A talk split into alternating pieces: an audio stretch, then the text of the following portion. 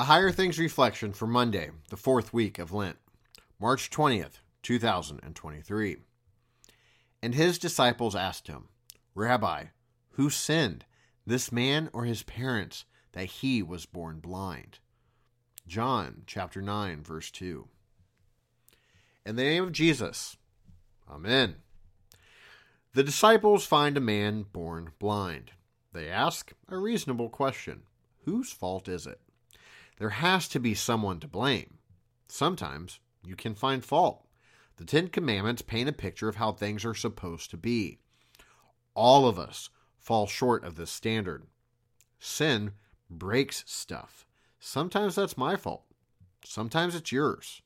Sometimes the sin that breaks stuff is just so ground into the dust that there's no way to figure out who to blame, short of Adam.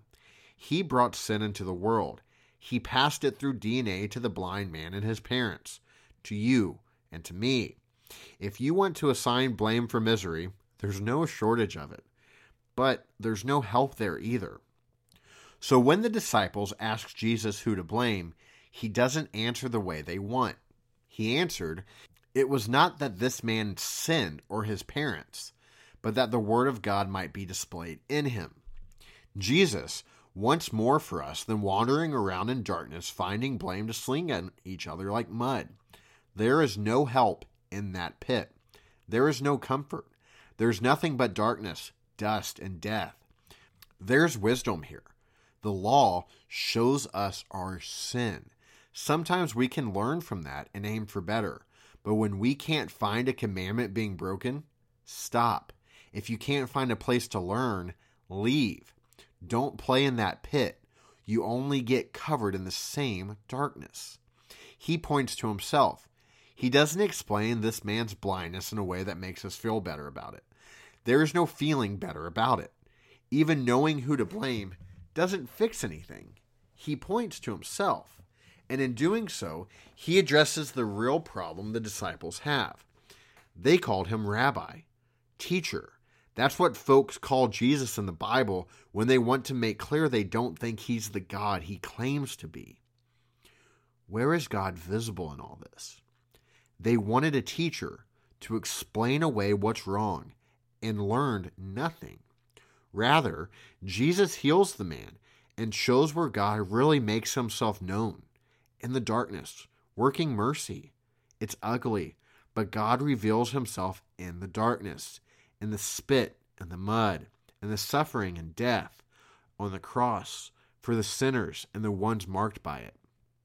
For you. In the name of Jesus. Amen.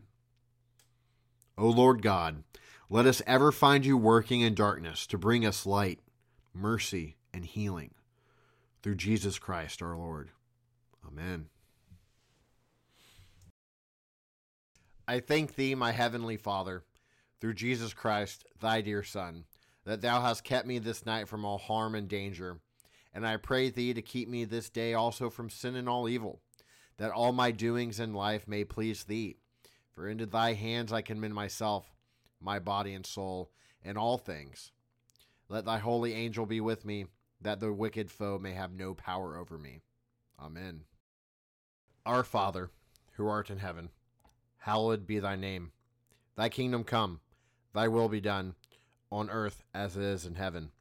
Give us this day our daily bread, and forgive us our trespasses, as we forgive those who trespass against us. And lead us not into temptation, but deliver us from evil. For thine is the kingdom, and the power, and the glory, forever and ever.